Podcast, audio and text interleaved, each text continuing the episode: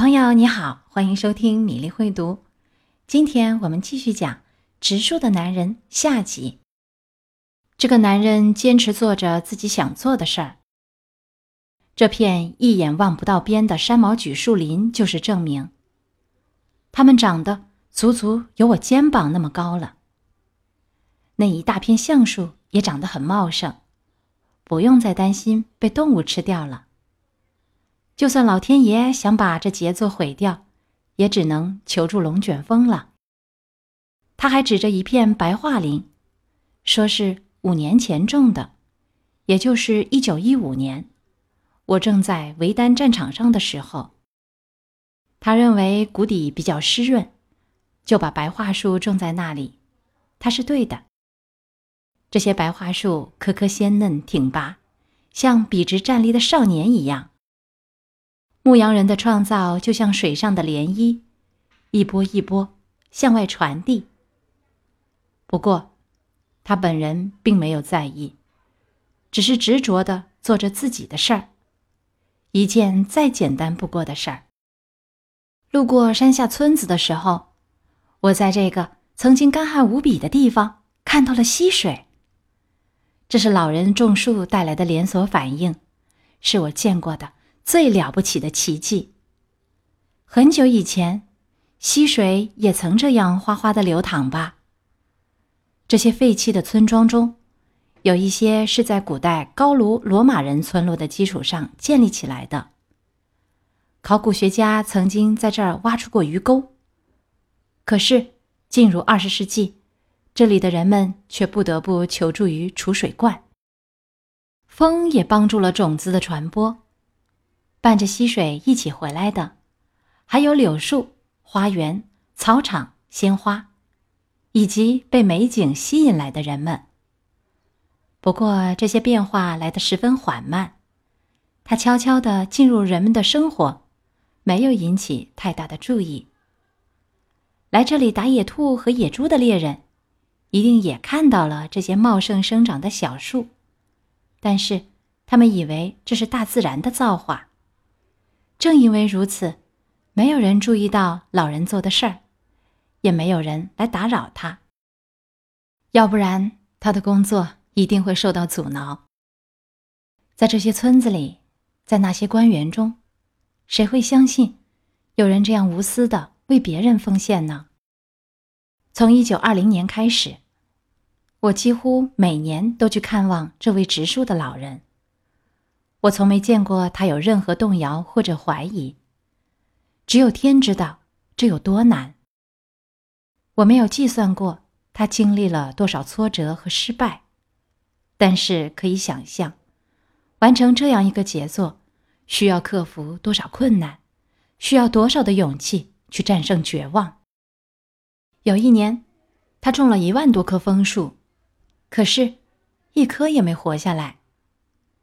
第二年，他放弃枫树，改种了山毛榉，结果山毛榉长得比橡树还要茂盛。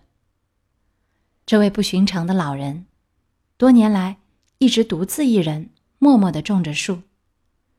孤独的生活让他在生命的最后几年，几乎失去了说话的习惯。也许对他来说，语言并没有那么重要。一九三三年。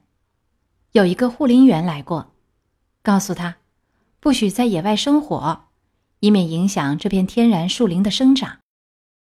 这位天真的护林员说，他从没见过一片树林会自然形成。那时候，老人要到离家十二公里以外的地方去种山毛榉，他已经是七十五岁的高龄，往返的路程太远了。于是。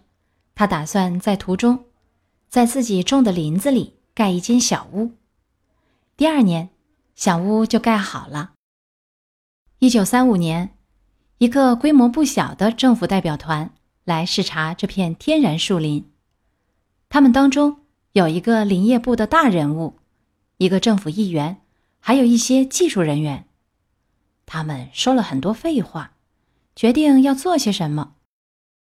不过，幸亏他们只是说说，实际上什么也没做。唯一做了一件有用的事儿，就是把这片树林划为国家保护区，禁止人们在林区内砍伐。这些小树充满了活力，深深打动了人们的心，就连政府议员也被感动了。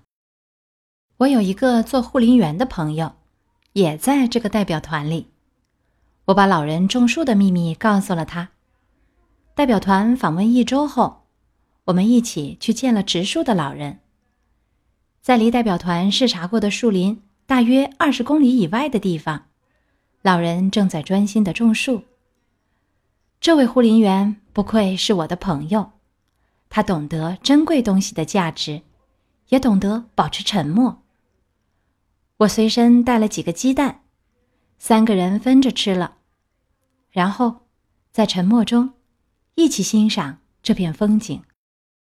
我们走过的山坡上。到处长满六七米高的树。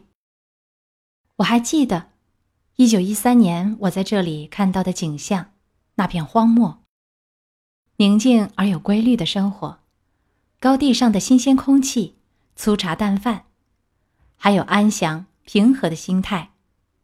这一切让这位老人的身体格外结实。这是一位上帝派来的勇士。我不知道。他还要在多少公顷的土地上种满树木？临行前，我的朋友给老人提了一些小小的建议，告诉他什么树适合在这里生长。不过，他并不坚持。他后来跟我说，这位老人比我懂得怎样种树。我们在一起又走了一个多小时，有个念头一直在他脑子里转。终于，他说了出来。老人家比谁知道的都多，他知道如何找到幸福。多亏了这位朋友，这片树林和老人的幸福才能延续下去。他派了三个护林员保护这片树林，不知道他用了什么方法，让这三个护林员对伐木工的任何贿赂都不动心。只有一九三九年的战争曾经威胁到这片树林。当时汽车靠燃气运转，需要用不完的木炭，人们开始砍伐一九一零年种的橡树。幸亏这里离公路太远，伐木公司赚不到钱，只好停止了砍伐。不过，植树的老人并没有察觉，他在三十公里以外。专心地种着树，就像他根本不知道1914年发生过第一次世界大战一样，他对1939年爆发的第二次世界大战也一无所知。1945年6月，我最后一次见到植树的老人，那年他已经87岁了。我再次踏上这条通往荒原的路，虽然是在战后的废墟中。这里还是有一趟公共汽车，往返于迪朗斯河谷和大山之间。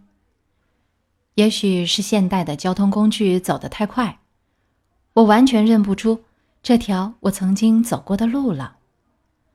多亏了一些村子的名字，我才相信我确实来过这个曾经是废墟的地方。我在一个叫维荣的地方下了车。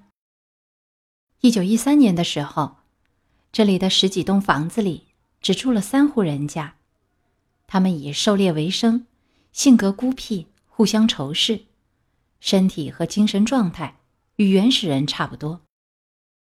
房子四周是被野草占据的废墟，对他们来说，生活就是等死，没有一点希望。在这种恶劣的环境中。很难培养出宽厚善良的美德。现在，一切都变了，连空气也不一样了。以前那种猛烈而干燥的风，变成了飘着香气的微风。高处传来水流般的声音，那是风穿过树林的响声。更令人吃惊的是，我真的听到了水流进池子里的声响。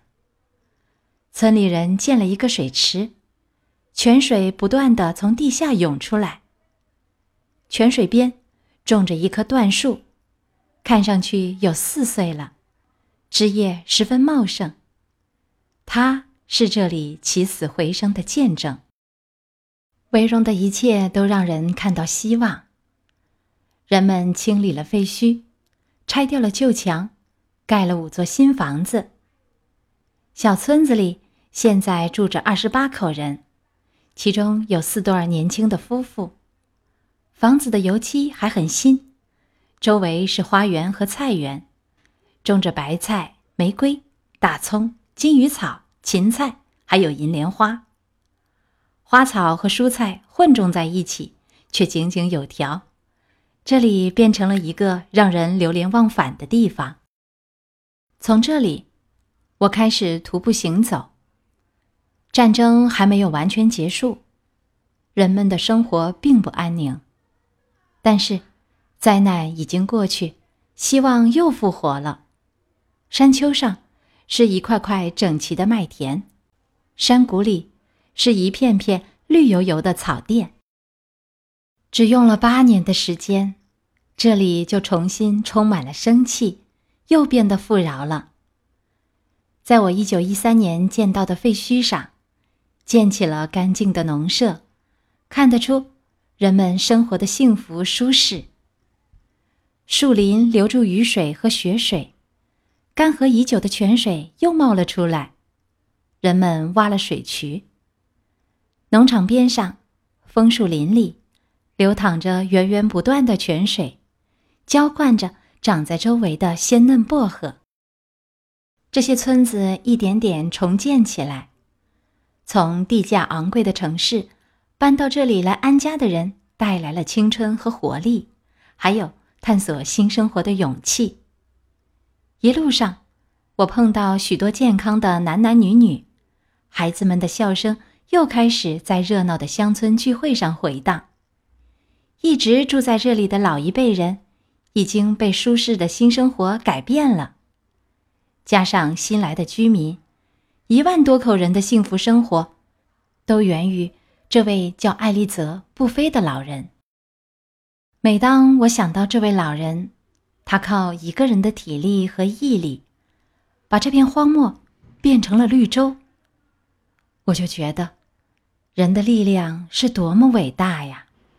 可是，想到要做成这样一件事，需要怎样的毅力，怎样的无私，我就从心底里对这位没有受过什么教育的普通农民感到无限的敬佩。